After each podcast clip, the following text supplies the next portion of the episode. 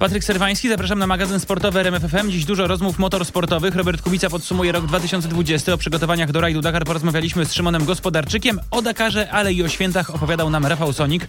Podsumowaliśmy także jesień w zespole Łomża Kielce w rozmowie ze szczypiornistą mistrzów Polski Arkadiuszem Morytą. A jak ostatnio trenował Hubert Hurkacz, będzie też rozmowa z najlepszym obecnie polskim tenisistą. Zapraszam. Robert Kubica ma za sobą pracowity rok, w którym łączył funkcję kierowcy rezerwowego Alfa Romeo Racing Orlen z jazdami w serii DTM. Teraz już wiemy, że nasz kierowca pozostanie w F1 w tej samej roli. Co więcej, tego na razie Kubica nie zdradza. O podsumowanie roku Roberta Kubice pytał Wojtek Marczyk. Szczególny rok nie tylko dla F1, nie tylko dla mnie, ale dla całego świata. E, myślę, że e, no, ten rok się zapisał w historii niestety przez e, pandemię. E, sportowo, jeśli chodzi o, o, mój rok, był to rok skomplikowany. Jednak łączenie dwóch programów e, Formuły 1 i DTM e, było wiadomo, że nie będzie łatwe, e, tym bardziej że sezony zostały skompresowane, zaczęły się bardzo późno, było dużo mniej jakby czasu na reakcję, na, na pracę. także był to ciężki okres.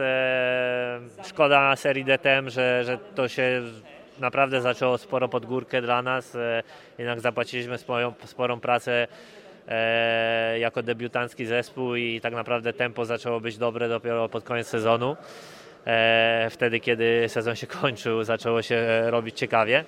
Jeśli chodzi o Formułę 1, to myślę, że okazje, które miałem do jazdy i jakby moja praca na czym polegała, jestem z tego bardzo zadowolony. Momentami naprawdę jakby to wszystko fajnie wyglądało. E, momentami też e, było trochę szkoda, że jednak nie jestem w stanie pojeździć więcej niż jednego treningu w piątek, czy też testów, których też było mało, ponieważ wszystko zostało okrojone. No ale cóż, tak to jest. Jest to moja praca i jakby muszę wykonywać ją, starać się wykonywać ją jak najlepiej E, akurat e, jeśli chodzi o Formułę 1 e, jestem bardzo zadowolony.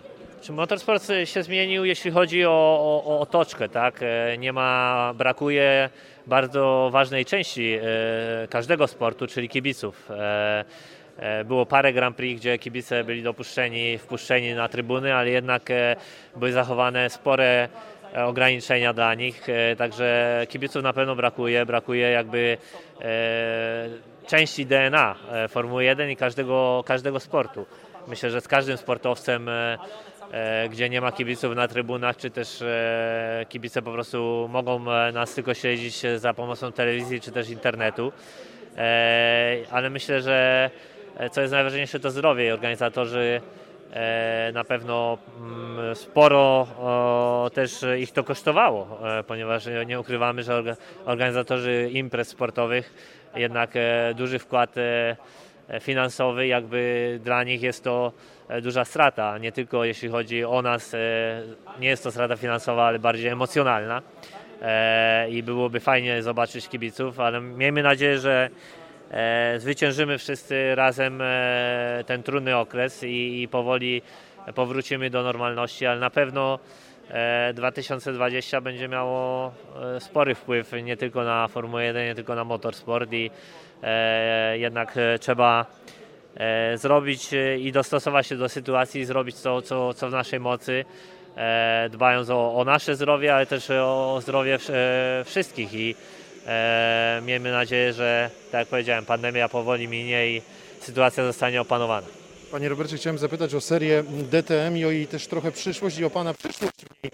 Czy Pan zostaje w DTM-ie, czy DTM zostaje? Jak to będzie wyglądało?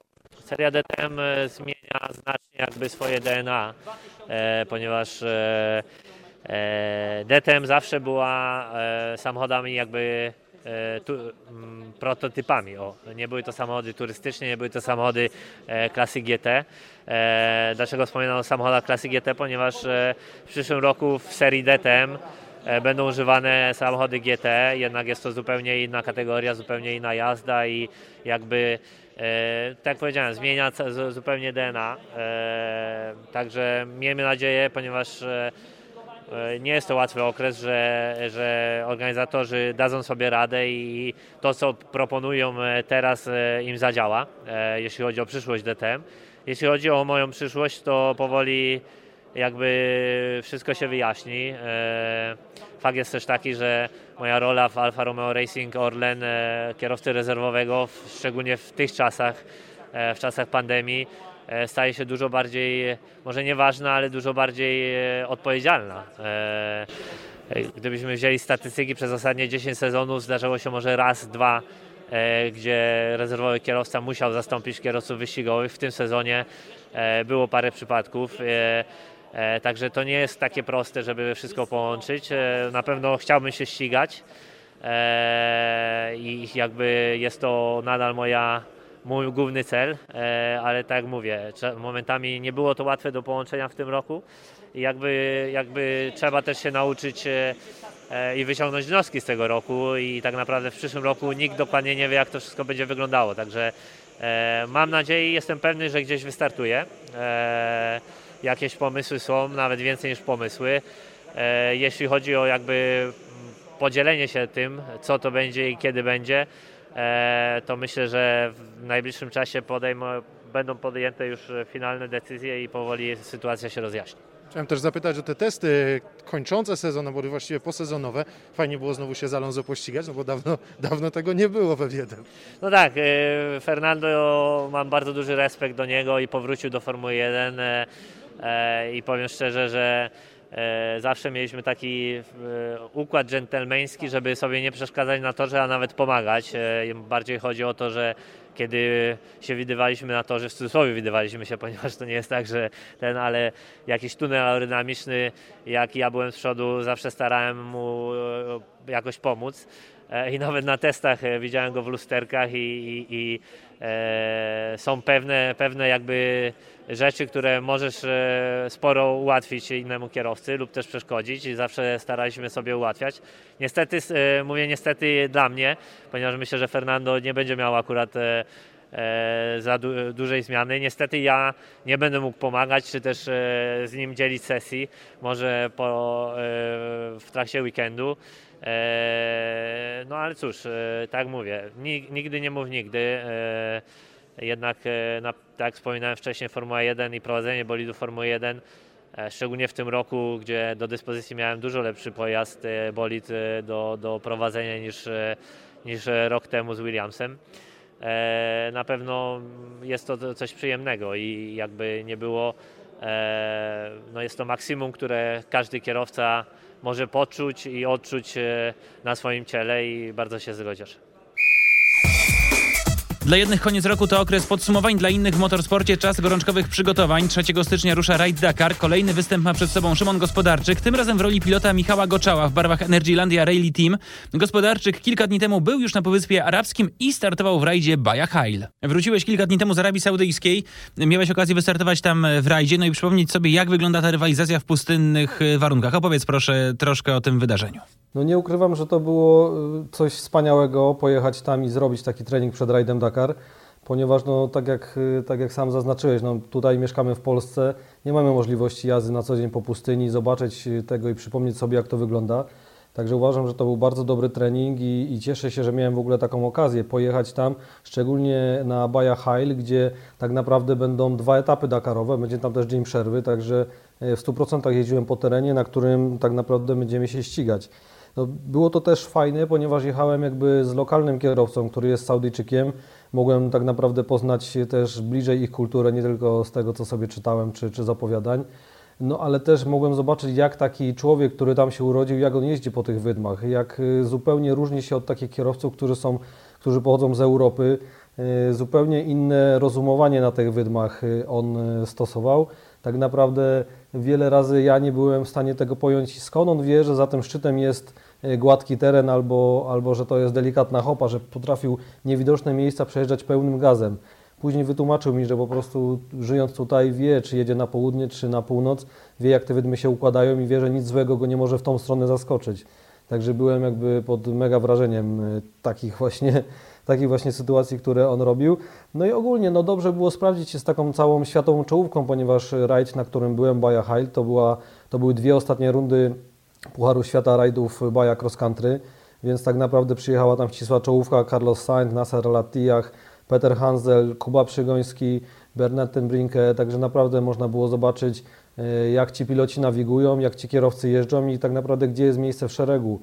Więc, y, więc jakby no, bardzo dobrze się czułem, będąc tam. Czy w takim razie Dakar 2021 będzie premiował kierowców z krajów, które pozwalają ćwiczyć na pustyniach na okrągło, zatem no, kierowcy z Chile, Argentyny czy krajów arabskich, oni powinni zostać postawieni w roli faworytów? Ja myślę, że na pewno tak będzie, ponieważ w tym roku został odwołany rajd Maroka, został odwołany rajd Abu Dhabi, został odwołany rajd Baja Dubaj, czyli rajdy, gdzie tak naprawdę mamy największą możliwość i okazję pojeżdżenia po wydmach, zostały odwołane. Została tylko ta Baja High, też na nią nie wszyscy pojechali, bo niektórzy, którzy wysłali samochody na Dakar promem, nie byli w stanie mieć kolejnych samochodów, żeby, żeby pojechać na ten rajd, albo nie byli w stanie też e, pokonać logistyki, bo na ten rajd, żeby wystartować, trzeba było wysłać samochody samolotem, więc ta logistyka była droga. Niektórym nie udało się, e, nawet jeśli samochody już poleciały, niektórym nie udało się z Riadu przetransportować z samochodów do Hail.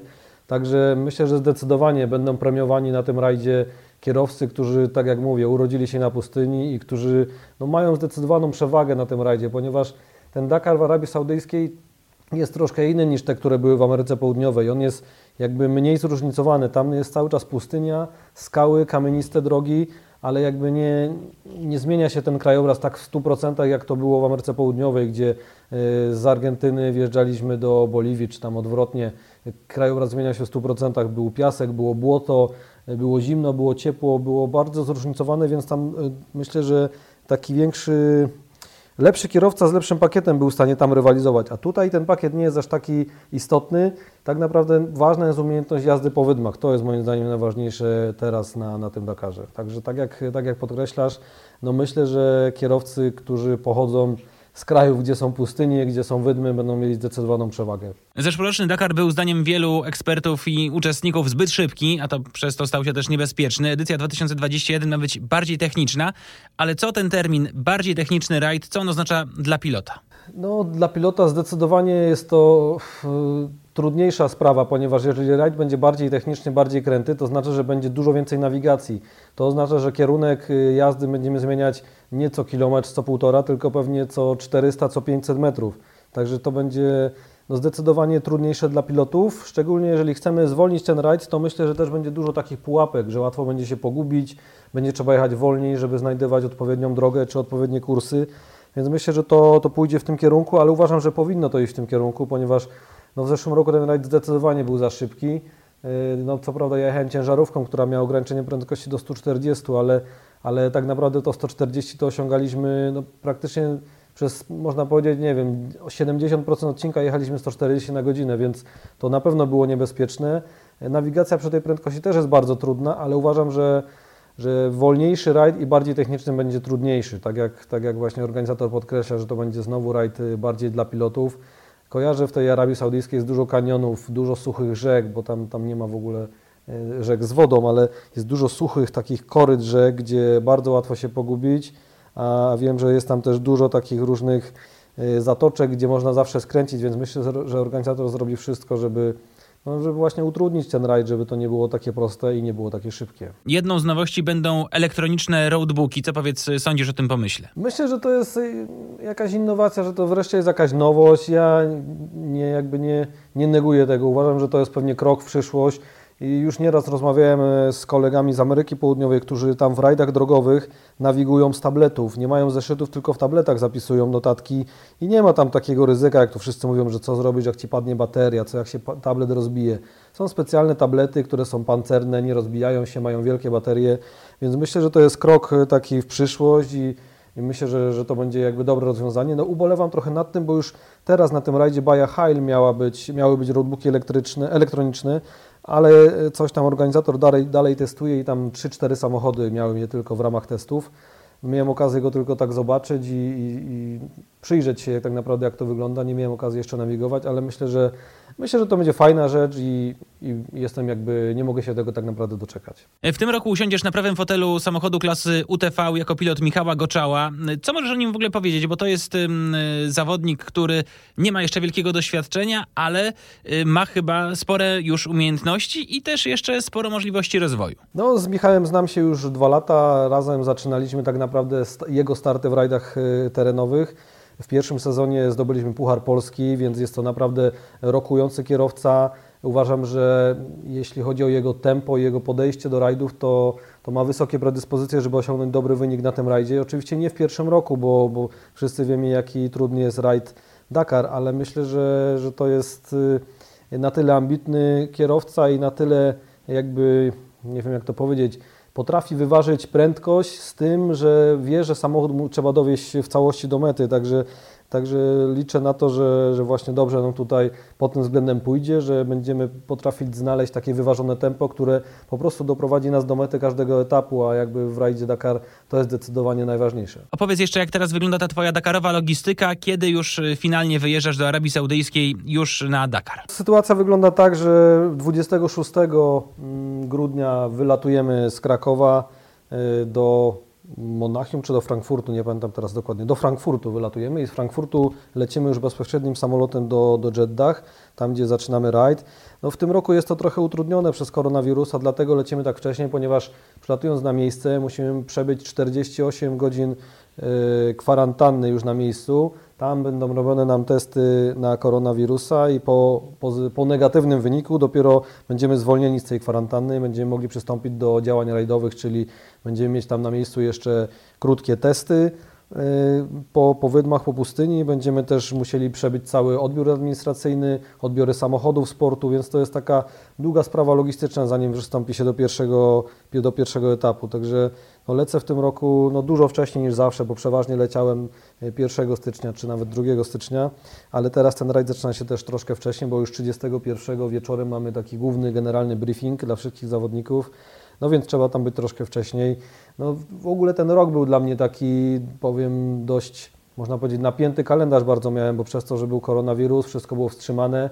Później te wszystkie rajdy, żeby nadrobić kalendarze, troszkę się jeden na drugi nakładał, ale jakoś udało mi się to pogodzić, ale czuję po prostu takie, można powiedzieć, zmęczenie. Zawsze miałem taki minimum miesiąc przed Dakarem, że mogłem sobie wszystko na spokojnie tutaj przygotować, odpocząć, yy, pograć w grę, w grę Dakar, ponieważ jest to bardzo dobry trening, taki, taki symulator rajdowy dla mnie. No i tak naprawdę jestem gotowy na ten rajd. Też jest takie ryzyko w tym roku, że jest też taki przepis, że jeżeli jedna osoba z teamu będzie chora, cały team od razu wypada z rajdu, więc tutaj musimy się wszyscy bardzo pilnować.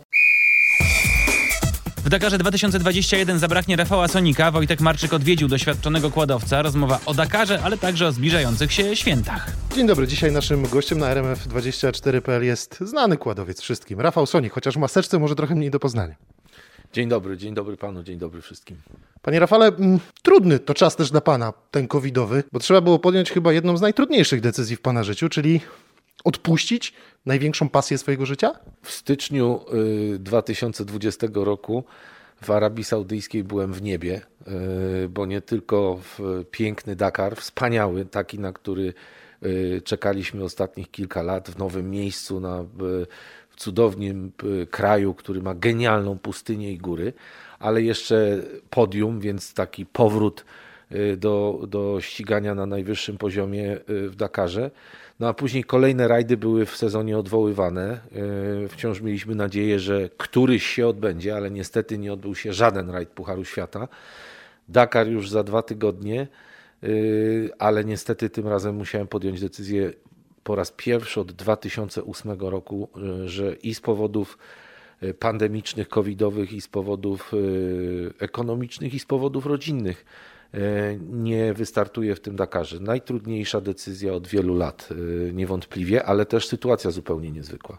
No właśnie, sytuacja niezwykła, ale dla Pana to też będzie niezwykły czas, bo ten okres świąteczny w Pana przypadku zawsze był takim okresem dopinania wszystkiego na ostatni guzik, czyli dopinania wyjazdu na Dakar, bo właściwie ledwo wstawał Pan od stołu świątecznego i już wylatywał. Rzeczywiście przez wiele lat yy, to, to były ostatnie chwile z rodziną przy Y, wigilijnym stole, później pierwszego. Zdarzało się, że i drugiego dnia świąt i zaraz po świętach wyjeżdżaliśmy. Y, tym razem y, tak nie będzie i to jest dobra wiadomość, bo będę mógł być z rodziną dłużej i, i z tego się bardzo cieszę. No ale też wszyscy mamy świadomość, że te święta będą zupełnie inne od poprzednich i to mniej uskrzydla albo nie uskrzydla w obecnych czasach, choć Oczywiście na każdą chwilę z rodziną trzeba się cieszyć i, i rzeczywiście w tym roku nie wyruszamy na Dakar zaraz po świętach, czy nawet pierwszego czy drugiego dnia świąt. A jakoś to wpływa też na organizację życia takiego domowego, no bo jednak w tym czasie to wtedy największe skupienie było na tym wyjeździe, na tej imprezie, na Dakarze, a teraz no trochę głowa jest od tego wolna. E, rok temu mieliśmy piękną rodzinną wigilię, pełen domu naszych gości, najbliższych rodziców, sióstr, e, najbliższych kuzynostwa, najbliższych nam ludzi. Przyjechała rodzina Karoliny z Kielc, wiele osób. Zostali na pierwszy dzień świąt. Była praktycznie cała moja rodzina też. I chociaż y, wyjazd na Dakar był niedługo po, to jednak nacieszyliśmy się bardzo tym czasem. I dzisiaj, mimo że nie jedziemy na Dakar i, i tego takiego pośpiechu y, nie czujemy, pakowania i, i, ostatnich przygotowań, no to jednak y, czas będzie niewątpliwie zupełnie inny w dużo mniejszym, kilkuosobowym gronie i będziemy się łączyć na wideo. E, będziemy go mieli więcej, ale też będzie zupełnie, zupełnie inny. Jest taka rzecz, bez której dla Pana świąt nie może być? Taka Pana, jakaś czasem może dziwna się komuś wydawać, ale czy jest taka jedna rzecz, bez której święta dla Pana nie są świętami? Pewnie y, nie wyobrażamy sobie świąt bez y, choinki i prezentów, bo to zawsze ogromny rytuał i to mam nadzieję w tym roku będzie y, wciąż piękny rytuał, ale to, co dla mnie było zawsze najważniejsze, to to, że jest to czas radości z najbliższymi i, i, i że ci najbliżsi się też cieszą, że możemy się wreszcie blisko i na długo jednak nacieszyć swoją obecnością. W tym roku będziemy od tego niestety w dużej mierze odcięci Planowaliśmy kilkuosobową rodzinną wigilię jeszcze parę tygodni temu, ale moi rodzice są w podeszłym wieku, mają po 80, ponad 80 lat. Również dziadkowie Karoliny są w podobny, podobnie zaawansowanym wieku i no, nie chcemy ani na nich, ani na kogokolwiek sprowadzać niebezpieczeństwa, więc będziemy się komunikować niestety wirtualnie. Okres świąt to też taki czas, gdzie przypominamy sobie dobre historie. Ludzie czasem też się stają milsi, lepsi. Jak pan tak szuka w głowie w tym okresie świąteczno-dakarowym, w pana przypadku, bo on zawsze się mocno przeplatał, jest jakaś taka historia, która panu przychodzi do głowy, że może coś w tym okresie świątecznym gdzieś tam z góry czuwało? Od pierwszego Dakaru w 2009 roku miałem takie poczucie, że opatrzność nade mną na Dakarze czuwa. Najpiękniejsze momenty to oczywiście y, pożegnania i przywitania na lotnisku. Taką szczególną historią parę lat temu było to, że pojechaliśmy na Dakar z Karoliną i przejechaliśmy i zwyciężyliśmy ten Dakar y, razem, bo była ze mną y, każdego dnia. I, i tuż przed startem, i tuż po mecie, i, i, wspólne, i wspólna podróż w jedną i w drugą stronę, to było cudowne, a jeszcze wracaliśmy z Beduinem, tym, który tu stoi, więc w ogóle zupełnie niezwykła, cudowna historia, taka, która zostaje na, na całą resztę życia. Ale mam też taką, yy, która yy, wydarzyła się w 2016 roku. Otóż to nie był aż tak szczęśliwy Dakar niestety, bo w górach Boliwii wybuchł mi silnik, jak się to w naszym rajdowym języku potocznie mówi. I ugościli mnie wtedy mieszkańcy bardzo takiej odludnej czy odseparowanej od reszty świata wioski, sto kilkadziesiąt kilometrów do najbliższej miejscowości, tam kilkaset osób mieszkających na wysokości ponad 4000 metrów, kopalnia srebra i, i i to wokół niej y, właśnie ta miejscowość powstała. Oni o mnie zadbali, okrywali mnie kocami, dawali mi kawę, y, jedzenie, wiele godzin się mną zajmowali, a później, y, kiedy się naradzili, wytypowali jednego najbardziej obeznanego z górami kierowcę i przez wiele godzin bezdrożami, bo droga do najbliższej miejscowości, sto kilkadziesiąt kilometrów, była zablokowana jeszcze dobę czy dwie na y, przejazd rajdu, y, a to jedyna droga, więc y, musieliśmy okrążać i to była niesamowita przygoda górami, bez, bezdrożami przez wiele godzin żeby dojechać i, i dowieźć mnie razem z składem do Uni, ale to się udało i muszę powiedzieć, że to był e, niesamowity, to była niesamowita taka, no trochę świąteczno-noworoczna przygoda, którą przeżyłem w Brazylii i która e, no, zostanie też w moich wspomnieniach na zawsze. Co roku się tak zdarzało, że żona z panem jeździła, czy to raczej był taki jednostkowy przypadek? Byliśmy dwukrotnie na Dakarze razem, a później w 2016 roku urodził się nasz syn i to powodowało, że już yy, raczej Karolina zostawała w domu. Mam nadzieję, że jeszcze ze mną kiedyś pojedzie. A w tym roku jak ona zareagowała też na tą pana decyzję o niewyjeżdżaniu? Rozmawiacie ze sobą, więc pewnie znając też pana bardzo dobrze, spodziewała się pewnie takiej decyzji może gdzieś, gdzieś w środku, ale ona była bardziej uradowana, że to będzie ten taki rok, gdzie hu, Rafał będzie z nami w domu, że nie trzeba będzie się stresować oglądając czy rozmawiając z nim na wideo, bo to zawsze też są nerwy dla rodziny. W końcu to jest bardzo ekstremalny sport, e, który pan uprawia. Ale mm, czy zareagowała raczej właśnie z taką ulgą, czy raczej z takim kurczę, mój mąż nie spełni swojego, swojego marzenia, swoje, swojego tego, co, co najbardziej kocha? Myślę, że po tylu latach z, y, zareagowała ze zrozumieniem. E, nawet mieliśmy parę tygodni temu rozmowę na ten temat i e, choć e, chciałaby zapewne trochę ode mnie też odpocząć, bo jesteśmy od marca w zasadzie non-stop razem z bardzo minimalnymi przerwami. Ja zwykle jednak byłem na rajdach dużą część roku, podróżowałem dużą część roku. Teraz się to nie dzieje, więc jest to dla wszystkich i dla Karoliny również zaskoczenie. E, e, ale była ze mną też w najtrudniejszych momentach, na przykład w 2018 roku, kiedy złamałem e, kolano na Dakarze. No i, jest bardzo silną osobowością, jest bardzo zahartowana, jest, jest bardzo mocna, więc mam nadzieję, że, że, że ten, ta decyzja tegoroczna też, no, nie, że też ją no nie osłabi, że, że będzie, że przyjmiemy to e, jakoś wspólnie ten okres w taki sposób, który nas e, jeszcze bardziej zespoli. Ulubione danie świąteczne Rafała Sonika to? E, mam kilka barsz z uszkami na przykład.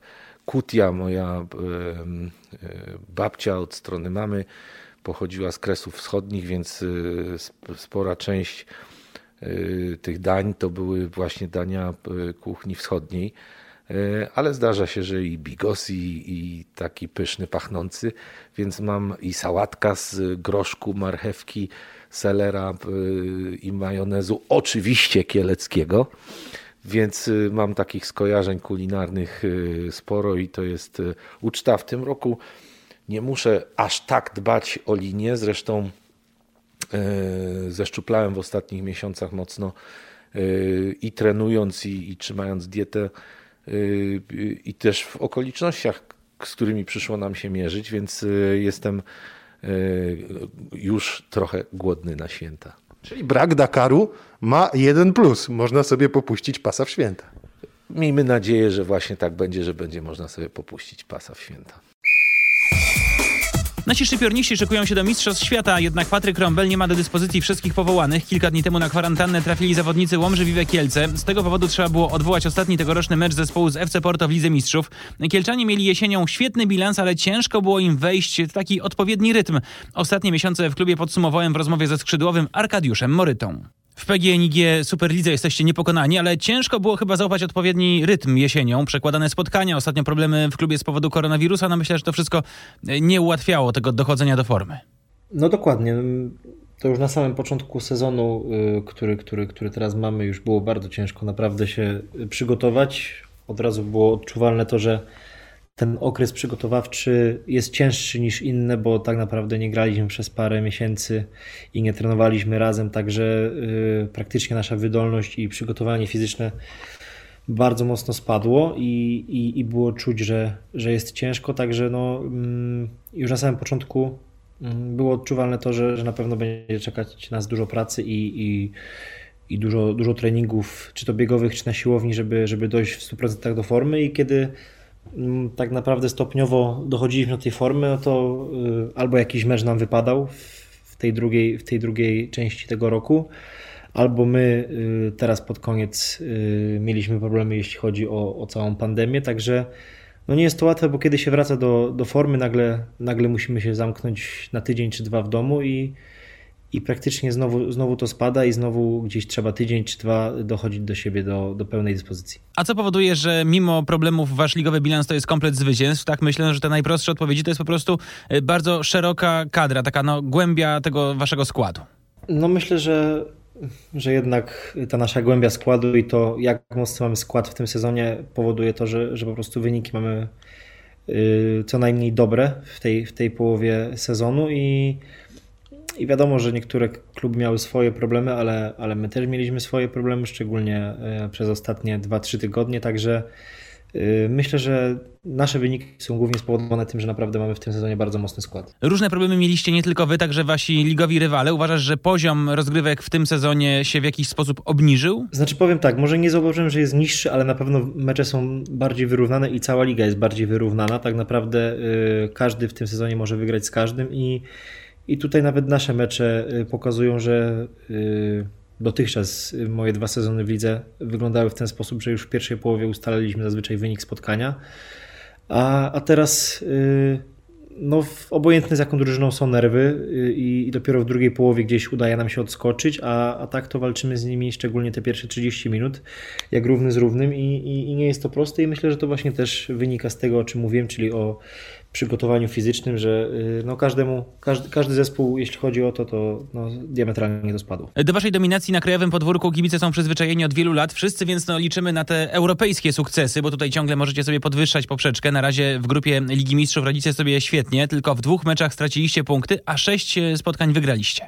Znaczy to jest chyba naszą siłą w tym sezonie, że my nie jesteśmy do końca zadowoleni z tego, yy, jak potoczyły się te, te losy w Lidze Mistrzów, jeśli chodzi o tą część tego sezonu. Wiemy, że tak naprawdę mm, przy odrobinie szczęścia mogliśmy jeszcze więcej zyskać. Yy, wiadomo, to też nie mogę mówić, że nie jesteśmy yy, nie wiadomo jak, że jesteśmy nie wiadomo jak yy, brakuje mi słowa, zawiedzeni, bo, bo nie jesteśmy zawiedzeni. Jak najbardziej akceptujemy to, że jesteśmy pierwsi, pierwsi w grupie i cieszymy się z tego, ale tak naprawdę przegraliśmy z Flensburgiem jedną bramką, gdzie, gdzie 4 minuty przed końcem chyba wygrywaliśmy trzema bramkami, a, a w Porto, no sami wiemy jak ten mecz wyglądał, było bardzo ciężko przebić się przez drużynę Porto, a chcieliśmy też y, zrewanżować się im za, y, za tamten rok, za tamten sezon, w którym y, przegraliśmy z nimi niestety tam właśnie na wyjeździe, więc no oprócz tego, że mamy pierwsze miejsce, to myślę, że mogliśmy jeszcze odskoczyć rywalom i, i bardziej być spokojni tego pierwszego miejsca i następnych meczów w Lidze Mistrzów. No chyba szkoda, że ten drugi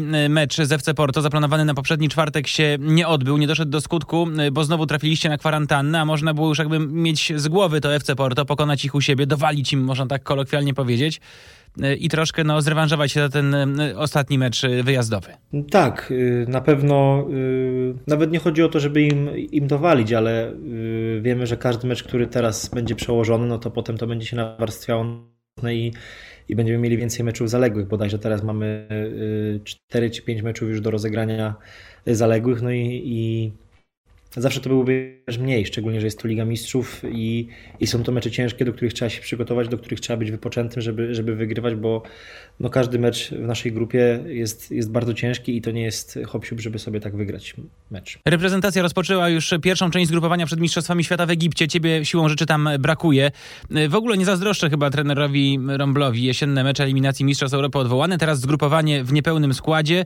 A co będzie dalej, jeśli chodzi o reprezentację i naszą, i inne drużyny narodowe? No ciężko powiedzieć. No dokładnie, samo to już widzimy po innych reprezentacjach, że niektórzy zawodnicy y, no jednak decydują się na to, żeby nie, nie lecieć do, do Egiptu na, na mistrzostwa i zostają w domach, także y, na pewno niełatwa, niełatwa robota przed wszystkimi trenerami kadr, bo od dawno się też nie, nie spotykaliśmy na pewno jeśli chodzi o reprezentację. Y, też trener nie mógł sprawdzić w meczach towarzyskich zawodników, także dopiero teraz będzie pierwsza, mm, pierwsza taka możliwość i i tyle. No myślę, że dla każdego to będą y, ciężkie, ale też ciekawe mistrzostwa, no bo tak naprawdę y, niektóre reprezentacje nie widziały się po pół roku czy nawet rok, także y, wyniki mogą być różne. Biorąc pod uwagę liczbę niewiadomych, masz w ogóle jakieś oczekiwania związane z tym turniejem, bo to wszystko wygląda po prostu na razie jak wróżenie z fusów. No właśnie miałem mówić, że to takie wróżenie z fusów na razie, także myślę, że u nas będzie takie samo nastawienie cały czas, więc mamy trzy mecze do rozegrania i, i w każdym kolejnym meczu będziemy chcieli wygrywać i No i w końcowym rozrachunku będziemy chcieli wyjść z grupy na pewno. Pobyt w Polsce za kilka dni zakończy Hubert Hurkacz, następnie kierunek Floryda, a w styczniu Australia. Co robił Hurkacz w ostatnich tygodniach? Posłuchajcie rozmowy z najlepszym obecnie polskim tenisistą. Hubert, za kilka dni wylatujesz na Florydę, ale trenujesz już od kilku tygodni i to były mocne treningi, najpierw te fizyczne, a później już takie no typowo tenisowe. Tak, no tutaj e, byliśmy wraz z Kacperem Żukiem, Wojtkiem Markiem i Oskarem Michałkiem w Zakopanem, gdzie, gdzie się przygotowywaliśmy. Najpierw fizycznie, mieliśmy praktycznie tam dwa tygodnie ostrych treningów, a, a później z kolei wróciliśmy do Wrocławia i tutaj e, zaczęliśmy grać w tenisa i, i coraz więcej właśnie tych, tych godzin jest spędzonych na korcie. Bardzo zadowolony jestem z, z tego, co tutaj razem zrobiliśmy z chłopakami wszystkimi, także, także jest, wszystko, jest wszystko super i, i cieszę się, że, że teraz będę mógł się pokazać Craigowi. Zestaw sparring partnerów e, właściwie no najmocniejszy niemal z możliwych, jeśli chodzi o krajowe warunki. Kacper Żuk, no to już też jest nazwisko, które kibice myślę zaczynają dobrze kojarzyć. Tak, tak, bardzo się cieszę. No, no Kacper jest e, zawodnikiem, który, który ma ogromny potencjał, super potrafi grać na, e, w tenisa i, i cóż, no i mam nadzieję, że, że załapie się w tym roku do eliminacji Australian Open, a jeżeli nie, no to, to na pewno ma taką grę, że będzie się później, później łapał do tych, do tych e, turniejów, jak, jak zdobędzie jeszcze parę punktów. Święta Bożego Narodzenia na horyzoncie, ten czas spędzisz jeszcze z rodziną i to jest chyba ważne przed startem sezonu i przed no, kolejnym etapem takiego życia na walizkach z turnieju na turniej. E, Na pewno ten okres e, spędzony z rodziną ładuje dużo energii, szczególnie, że e, teraz po moim wylocie będzie ładnych parę tygodni spędzonych właśnie poza, poza Polską, bez, bez widzenia się z najbliższymi. Treningi na Florydzie, które przed tobą z Craigiem Boyntonem, to już rozumiem głównie ćwiczenia na korcie. No zdecydowanie już jak w Stanach z Craigiem się zobaczę, to nacisk będzie na tenis. Oczywiście przygotowanie fizyczne też, e, też, będę, też będę trenował, też będę spędzał troszeczkę czasu na siłowni czy biegał, więc e, ale, ale no jednak tenis będzie tym, tym głównym, głównym elementem. No a po treningach na Florydzie znów e, turnieje i znów z takiego bardzo spokojnego faceta na korcie w trakcie meczu będziesz zmieniał się w kogoś naprawdę pełnego energii, ekspresji. Tak, no na pewno jeżeli jak gram mecze, no to, to, no to, to walczę o każdy punkt. E, uwielbiam rywalizację i to mi dodaje takiej energii i, motywacji. A powiedz, jak ważna jest ta relacja z trenerem w tenisowym świecie, bo wydaje się, że jest e, kluczowa. Spędza się mnóstwo czasu na kortach, w podróży, w wielu innych sytuacjach. No tutaj musi być jakaś chemia. To myślę, że zależy od zawodnika. Ja jestem takim typem, że, że lubię mieć dobrą, bardzo dobrą relację z trenerem, ponieważ no, tak ten czas jest, e, jest spędzony, spędzony na korcie, też poza nim, więc e, tutaj akurat świetnie trafiłem, bo Craig jest fantastyczną osobą i, i dla mnie jest to też mega ważne, chociaż zdarzały się takie przypadki, że powiedzmy, no, czy, czy zawodnik, czy zawodniczka nie lubią się z trenerem, ale, ale na korcie pracują i, i odnoszą sukcesy. To wszystko, co przygotowaliśmy dla Was w tym tygodniu. Pora więc na świąteczne życzenia. Kibicom oczywiście życzymy zdrowia, szczęścia, ale także licznych sportowych emocji już w kolejnym roku. Sportowcom sukcesów, przełamywania barier, no i pokonywania przeszkód w drodze na szczyt. Kolejny magazyn sportowy za tydzień. Do usłyszenia.